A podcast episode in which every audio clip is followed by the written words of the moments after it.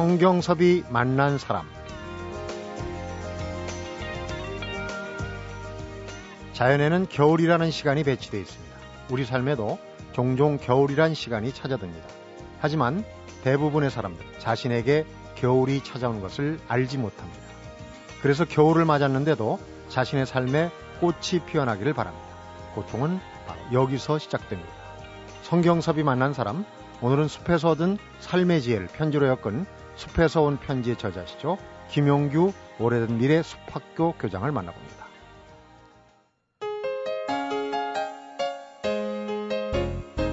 어서 오십시오. 반갑습니다. 네, 안녕하세요. 네, 안녕하세요. 아, 앞에서 잠깐 소개드렸는데 겨울이 온 걸 모르고 꽃을 계속 피우려고 하는 데서 고통이 찾아온다. 참 곱씹어 볼 만한 얘기예요.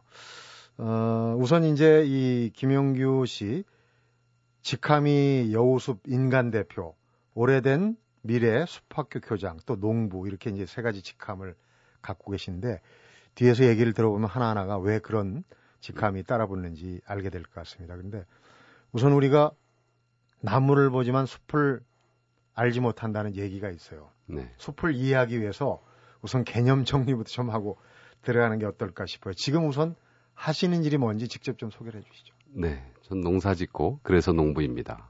그리고 글 쓰고 그래서 책의 저자로 어, 살고 있고요. 그리고 숲학교 오래된 미래를 설립해서 그곳에 스스로 교장이라 칭하고 강의하는 일을 하면서 살고 있습니다. 네. 이렇게 하시는 말씀, 특히 이제 책에 나오는 여러 가지 그 말들, 단어들이 좀 대조적인 표현들이 많이 나와요. 오래된 미래, 또 배고 산방, 어, 산에 짓고 기거하시는 것처럼 이제 배고 산방. 그러니까 하얀 까마귀란 뜻이에요. 그렇습니다. 검은 백조란 얘기도 있고 한데 음. 이렇게 이제 대비되는 대조의 어떤 용어를 자주 쓰시는 거는 표현하는 어떤 심오한 뜻이 표현하기가 한 번에 표현하기 좀 힘들어서 그런 거 아닌가 하는 생각도 들었거든요. 담고자 하는 의미가 좀 커서일 네. 수도 있을 것 같습니다. 예. 오래된 미래는 뭐 잘 아시다시피 한 책의 제목인데 네. 숲이라고 하는 것이 우리에겐 대단히 오래된 역사로 지구상에 존재해 왔지만 이것 때문에 우리가 지금까지 살아올 수 있었고 그것은 앞으로도 미래에도 영원할 것이기 때문에 그 의미를 담아서 오래된 미래라는 이름을 지었습니다. 네. 그러니까 오래전부터 이어오던 그런 것이 이제 미래까지 지속 가능한 음흠. 그런 부분을 얘기하시는 걸로 그렇죠. 가장 소중한 것이라는 거죠. 네. 과거도 네. 그렇고 미래도 그렇고. 기거하시는 곳을 배고 하얀 까마귀라고 지칭하는 이유는 또 무슨 사연이 있을 것 같아요. 네, 제가 처음에 숲으로 들어가겠다고 결심했을 때 실제로 만난 까마귀가 있었는데 그게 흰 까마귀였습니다. 그것을 제가 아는 주역 강이라고 하는 책을 쓰신 분께서 호를 주셨는데요. 네. 그 흰 까마귀가 아, 돌연변입니다. 아, 우리 역사 속에도 예종 때 궁궐에 때로 날아드는 사실이 있다라고 돼 있습니다. 음. 음. 상서로운 새로 알려져 있습니다. 그런데 삶은 검은 까마귀들 무리에서 놀지 못하는 약간의 외로움을 지니고 좀 떨어져서 사는 팔자다. 이래서 네. 저에게 선생님께서 그렇게 주셨는데요. 저는 아주 좋아하는 호입니다. 상서로움을 줄 수 있고 음. 적당한 고독을 안고 살아가야 하고 이런 것들을 잘 담은 이름 같아서 제 호로 받고 그리고 집 이름도 그렇게 정해놓았습니다. 어, 내 인생 역정에서 흰 까마귀 같다는 부분을 느끼신 거 아니겠습니까? 그렇습니다. 예. 그 전에 하시던 일은 그러면 뭐였습니까? 제가 서울에서 직장인이었습니다. 평범한 직장인, 금융 그리고 이동통신 분야의 직장인으로 있다가 그 회사가 설립해준 회사에 어, 작은 회사의 대표를 맡아서 대표이사로 근무를 한 7년 했습니다. CEO군요, 그러니까. 그렇죠. 네. 한 3년 만에 알았습니다. 이것이 나의 옷이 아닌 것 같다. 나날이 스트레스가 있고 또 너무 열심히 책임감 있게 일을 하다 보니까 딸 녀석은 애비를 하숙생보다도 못한 존재로 아는 것 음. 같고 음. 이게 삶인가 하는 생각을 하게 됐습니다. 그래서 이 옷 벗고 나에게 맞는 옷을 입고 살아야겠다라는 생각을 하게 되죠. 네. 우리가 흔히들 잘 나가는 자리, CEO 자리를 박차고 이제 숲으로 들어간 그 외형으로만 보면 사람들이 아, 이해하지 못할 구석이 있겠구나 하겠지만은 거기에 또 어떤 매력이 있고 어떤 성취가 있었기 때문에 어, 중간에 포기하지 않고 지금까지 온 거 아니겠습니까? 그래서 네. 여기서 이제 우리가 뭔가를 좀 배우고자 해서 네. 모신 거니까 장소에 대해서 좀 알아보겠습니다. 계신 곳이 여우숲이라 그래요. 예. 여우숲 뭔가 좀 어, 여우가 지금 현재 한반도에서는 멸종된 걸로 그렇죠. 알고 있지 않습니까? 네. 그 여우가 나오는 숲입니까? 여우숲이란 이름이? 여우숲은 여우를 기다리는 숲이라는 의미를 가지고 정한 이름입니다. 네. 그 멸종에 대한 안타까움을 담아서 어, 우리 주변에 있는 많은 생명체들이 어, 멸종의 대상, 멸종의 목록으로 지금 추가되고 있는데 이렇게 되면 자연으로부터 인간이 결국은 어, 배척받고 네. 그 공격을 받는 상황까지 갈 수 있다. 이미 지구의 온난화가 그것을 증명하고 있지 않습니까? 그래서 인간이 자연과 화해하고 다른 생명을 존중하면서 생물 다양성들을 지켜낼 수 있는 시대가 와야 결국은 인간과 자연이 오랫동안 지속 가능한 삶을 계속할 것이더라고 전 봐서 네. 그 이야기를 나누고 싶었습니다. 우리 학교에서는 그런 마음을 갖고 돌아가서 생활 속에서 지구를 지켜내고 자연과 화해, 하고 이렇게 살 수 있는 부분들을 찾아보도록 돕고 싶었습니다. 음. 그래서 여우숲이라는 이름은 하나의 상징입니다. 인간과 자연이 화해할 수 있는 어떤 매개 음, 또는 우리가 상상할 수 있는 음, 그런 그림으로 네. 이름을 정하게 된 겁니다. 직접 지으신 이름이죠. 그렇게 했습니다. 네. 우리가 통상 뭐 좀 어렵거나 심란하고 할 때면은 어, 한번 숲에 들어가서 뭔가 그 힘을 받고 치유를 받고자 하는 생각을 할 때가 가끔 있습니다. 그런데 우리 김영규 씨 같은 경우는 아예 글로 터전을 옮긴 거 아니겠습니까? 예. 거기서 이제 뭔가 깨달음 또 뭔가를 얻고서 이제 지내시는 그걸 이제 같이 좀 오늘 나눠봤으면 합니다. 네. 우선 그 여우숲이 우리가 숲다운 숲을 만나기가 좀 쉽지 않은 것 같아요. 한반도에 어디쯤에 그렇게 들어가실 만한 숲이 있었나요? 충북 괴산입니다. 네. 괴산은 남한으로 치면 남한의 중앙에 해당하죠. 그렇죠. 이제 문경하고 괴산 사이가 이제 중앙쯤 된다 그러는데요. 그곳이고 괴산댐이 그곳에 있습니다. 음. 산막이 옛길이라고 하는 옛길이 복원되면서 더욱 유명해지고 있는데요. 아, 우리나라의 숲 중에 뭐 한 500년, 800년 된 숲이 별로 없습니다. 여우숲 또한 그렇습니다. 네. 그러니까 일제 강점기 때 숲이 수탈당하고 한국 전쟁 때 포화를 맞으면서 숲이 복원력을 상실하고 어 그리고 녹화 사업 때 이제 숲이 복원되고 네. 그 정도가 역사이죠. 우리의 숲은 결국은 100년이 안 된 숲이 대부분이다 이렇게 보고 여우숲도 그렇습니다. 그런데 여우숲은 정말 원시의 숲은 아닙니다만 복원의 과정에 있는 숲이고 그래서 자연스럽게 흘러가는 숲인데 이것을 한 천 년쯤 지켜보자 음. 이런 생각을 가지고 아, 들어가게 됐습니다. 예를 들면 독일 같은 경우는 흙림만 가지고도 수많은 관광객을 부르고 있거든요. 네. 우리는 국토의 64%가 산인데 이게 전부 숲인데 사실은 그것을 가지고 세계 관광객을 불러오지 못하는 이유가 바로 아픈 숲의 역사에 있다라고 봐서요. 앞으로는 누구든 한 천년쯤 숲을 지켜내면 우리의 후손들은 그 숲 가지고 충분히 세계와 소통하면서 생명을 가지고 먹고 살고 또 좋은 이야기들을 나눌 수 있지 않, 을까 하는 뭐 어찌 보면 지금 생각하면 공상에 가까운 생각을 가, 지고 들어간 거죠. 네. 어, 책을 보니까 지금 가족들과 같이 들어가지는 않은 네. 상황인 것 같아요. 네. 따로 떨어져 살면서 어, 숲에서의 하루 일과를 잠깐 여쭤볼까요? 어떤 일을 하고 지내시는지. 네. 요즘은 좀 바빠져 가지고 일과를 정확하게 이제 그 예전처럼 살진 못하고 있는데요. 네. 숲에서 온 편지를 한 2년 전의 편지인데요, 이게. 어, 그때의 삶은 음, 제가 해 뜨면 일어나고 조금 거닐고 산책하고 새소리 느끼고 숲의 바람 느끼고 숲을 둘러보는 일을 한 다음에 그리고 아침 먹고 네. 그리고 농사할 일 있으면 조금 하고 그리고 어, 또 저녁에 뭐 글 쓸 일 있으면 좀 하고 일 좀 보고 장 보러 갈 일 있으면 가고 해 떨어지면 TV도 그 당시에는 없었습니다. 네. 지금은 누가 TV를 한 대 갖다 기증하시는 바람에 가지고 있는데요. 아, 그러면 이제 해 떨어지면 라디오 조금 듣다가 아, 책 좀 배 깔고 누워서 읽다가 그렇게 잠들고 이렇게 살았죠. 네.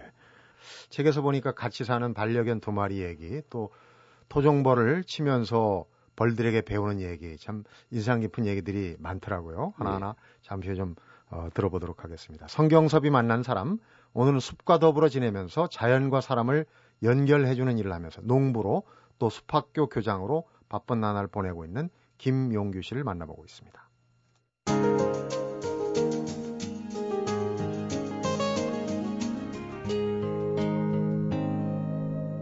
성경섭이 만난 사람 성찰의 과정 어떤 분들은 뭐 요리하는 데서 어떤 분들은 또 일상에서 책에서 또 직업을 통해서 여러 분야에서 얻고 계시는 분들이 많은데 우리 김영규 씨는 이제 숲에서 성찰 을 얻으신 분이에요.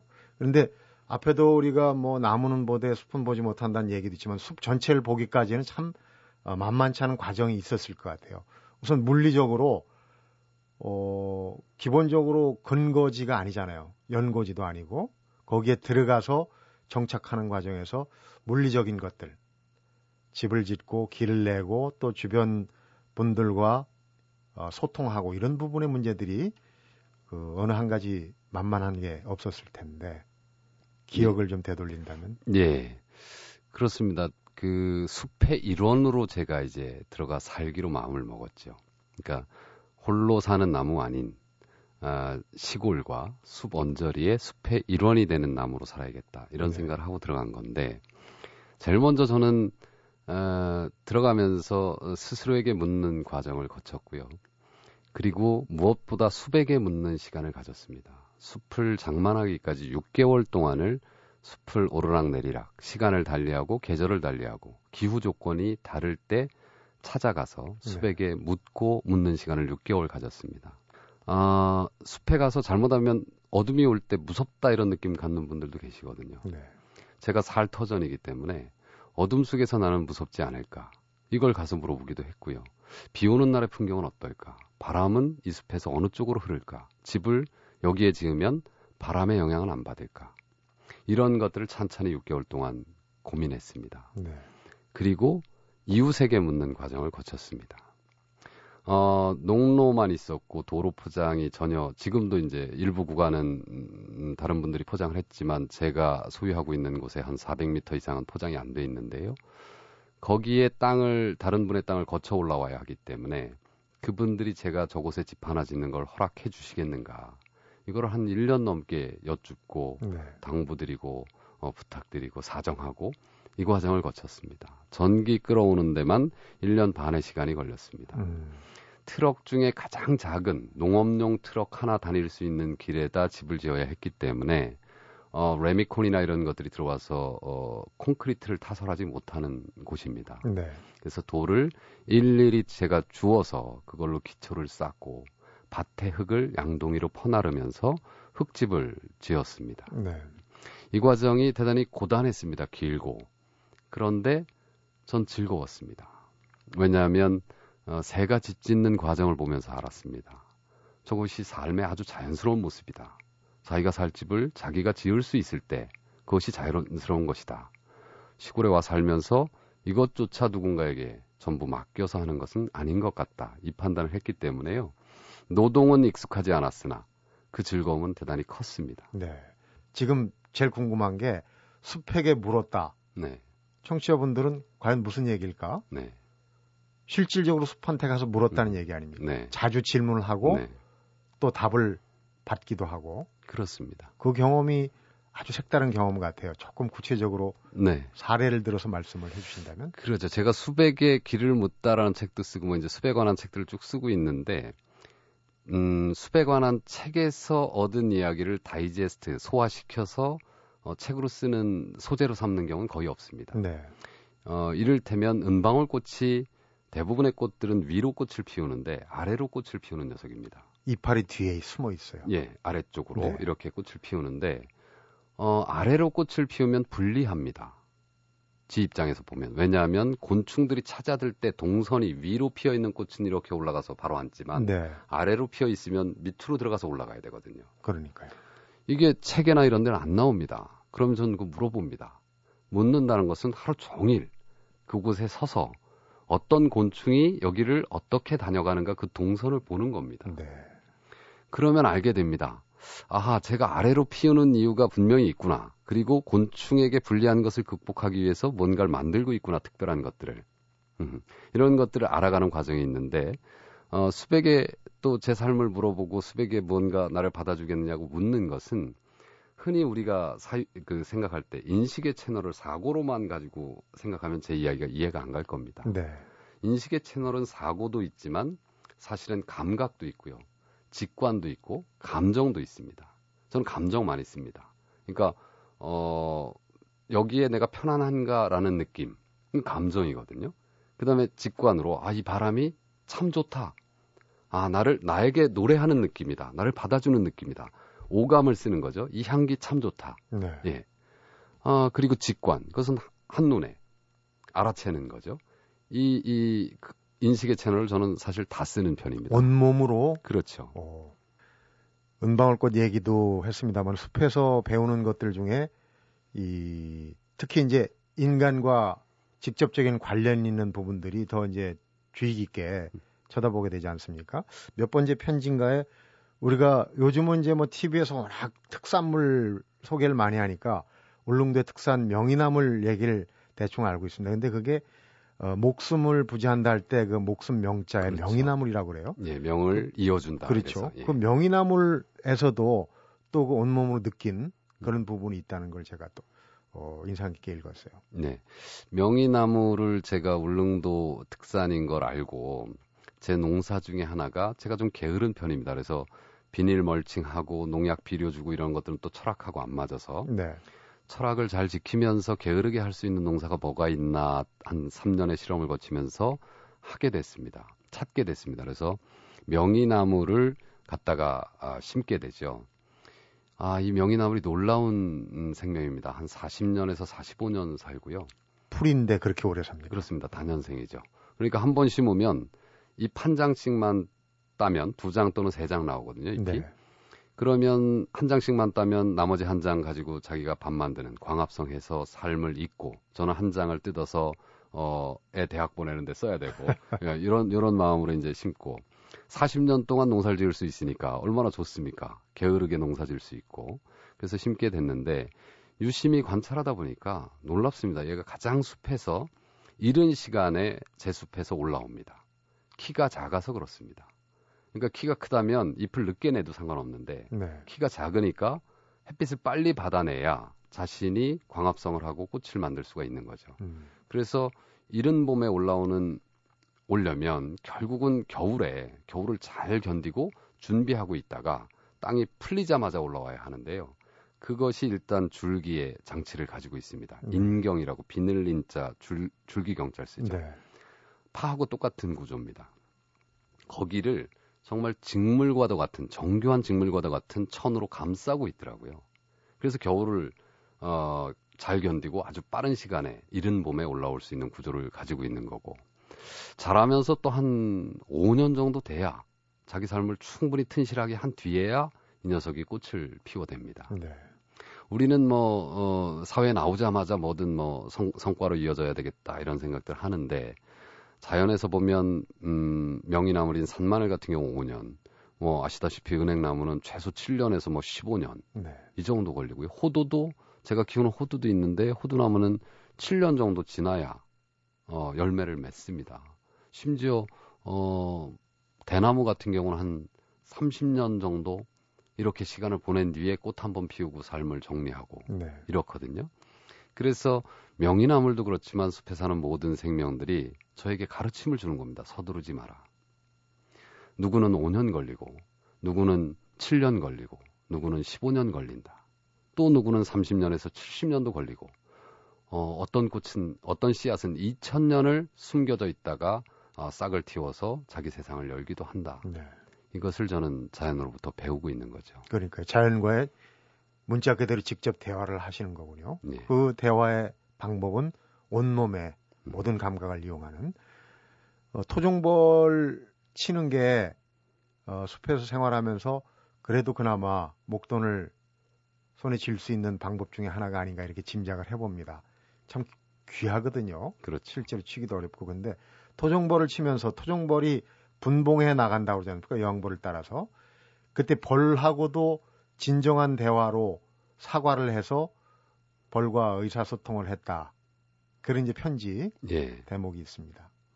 제가 외부에 강의를 좀 해야 먹고 살아서 외부 강의를 좀 나갔다가 벌을 못 받는 날이 발생하는 5월, 6월에 특히 5월, 6월에 강의 요청들이 좀 많으시죠. 또 네. 시즌이 그러니까. 그래서 저녁에 들어왔는데 그날 꼭 벌이 날 것 같았어요. 그래서 여기저기 어, 저녁 때 돌아와서 찾아보니까 아 나무에 매달려 있어요 이 네. 녀석들이. 그런데 빠를 경우에는 한 30분 있다가 다른 자리로 거처를 정해 놓은 자리로 그냥 들어가 버리기도 합니다. 발견 못 하면 그냥 놓치는 예, 거죠. 놓치는 거죠. 그런데 그날 저녁에 거기 붙어 있더라고요.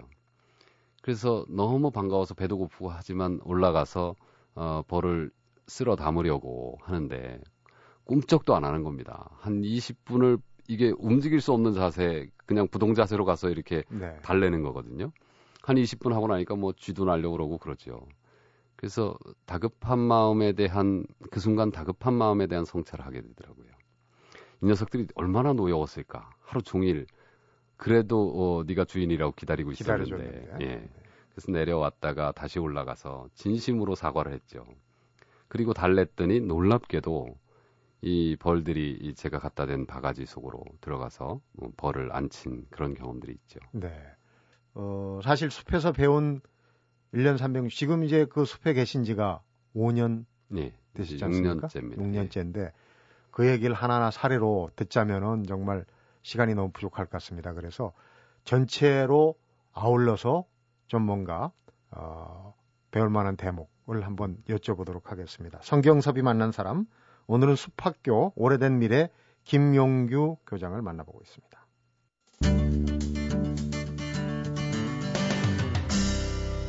성경섭이 만난 사람 숲하면은 예전에는 뭐 여러 가지 임산 자원 또 그다음 단계로는 숲에서 발생하는 모든 좋은 기운들에 의존해서 뭐 치유에 음.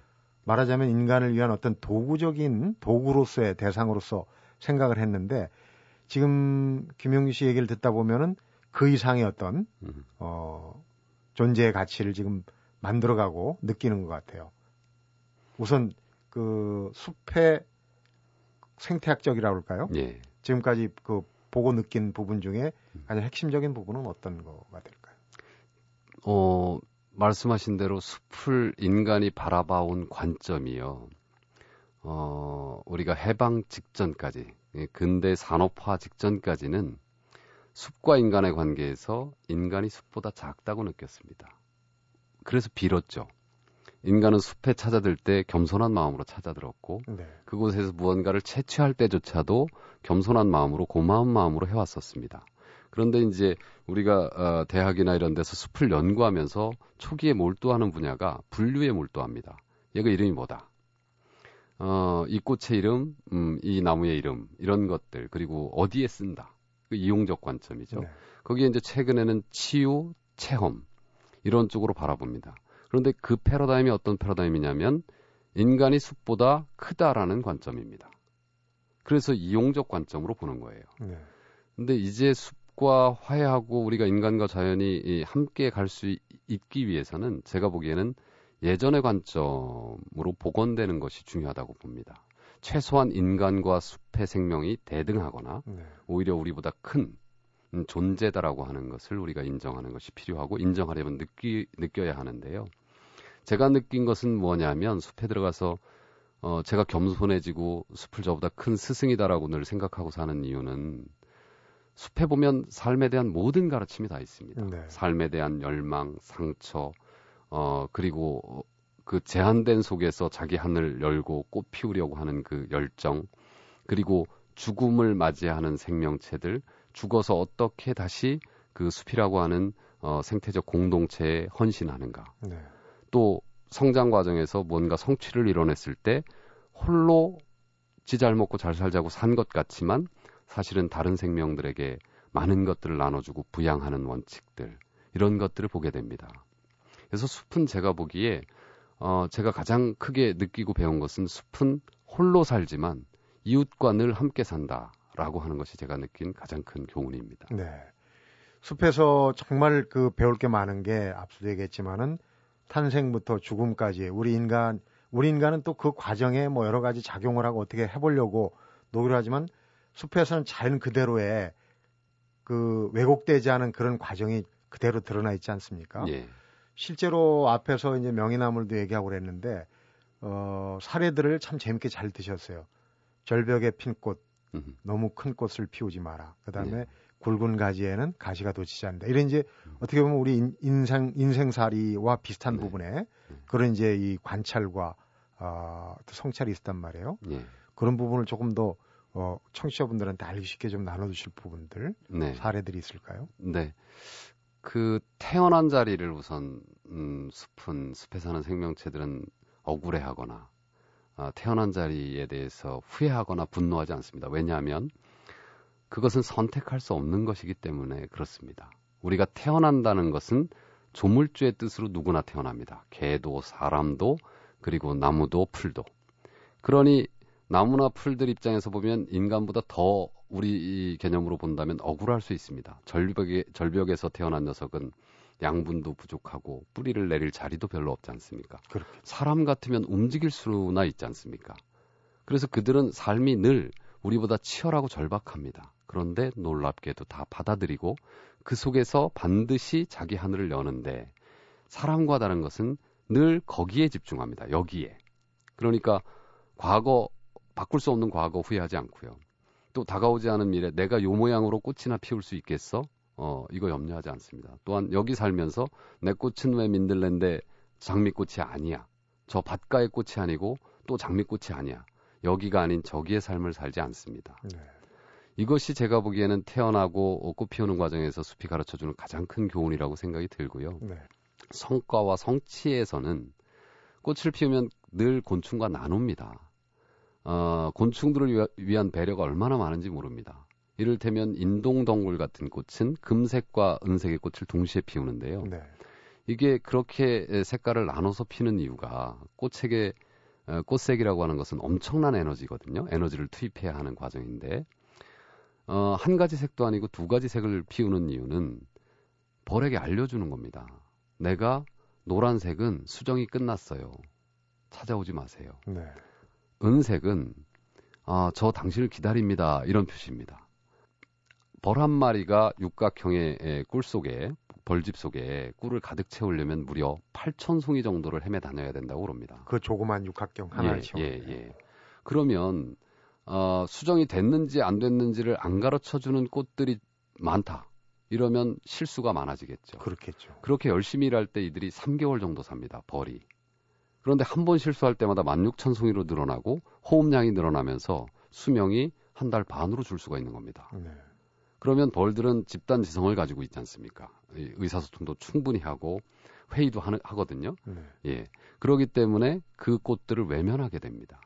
그래서 이 에, 성취의 과정을 보면 나눈 것, 이룬 것들을 완벽하게 어, 자신을 번영시켜주는 존재들하고 친절하게 나누고 배려하고 소통한다는 것을 알 수 있습니다. 네. 마무리할 시간이 된 것 같습니다. 끝으로 좀 걱정 아닌 걱정이 여우숲 또 뭐 꼭 여우숲이 아니더라도 숲들이 이렇게 관심사의 대상이 되다 보면 좀 유명세를 탈 수가 있어요. 그래서 숲에 오시는 분들에 의해서 뭔가 좀 그릇된 쪽으로 흘러갈 수 있는 그런 이제 걱정도 있지 않습니까? 그런 걱정을 좀 하실 텐데. 예, 저도 많이 하는 편이죠. 그래서 어, 빼어난 숲을 추천하라 그러면 저 안 합니다. 근데 저희 여우숲도 어, 이제 제가 책을 내고 매체로부터 일부 집중이 되고 어, 관심을 받고 이러면서 어, 많은 분들이 찾아오세요. 그런데 저희는 홈페이지에도 알려뒀습니다. 이곳은 불편한 공간이다. 이곳은 성찰의 공간이다. 의도된 불편들을 우린 가지고 있다. 그것이 여러분에게 아, 교훈을 줄 수 있을 거라고 우린 믿기 때문이다. 네. 그래서 오시는 분들이 그 마음을 가지고 오시면 될 것 같습니다. 숲은 나보다 큰 존재. 내가 아, 머리 조아려 나 스스로를 성찰하고 배우고 잠시 뉘었다가 새로 힘차게 세워서 어, 도시로 돌아올 수 있는 공간 정도로 숲을 생각해 주신다면 어, 숲에서 오히려 더 많은 것을 느끼고 어, 배우고 그리고 자양분으로 삼을 수 있을 거라고 저는 생각을 합니다. 네. 짧은 시간이지만 숲에 대한 이해를 저희한테 주셔서 고맙고요. 멀리서 또 시간 내 오셔가지고 바쁘신데 좋은 말씀 잘 들었습니다. 고맙습니다. 네, 감사합니다.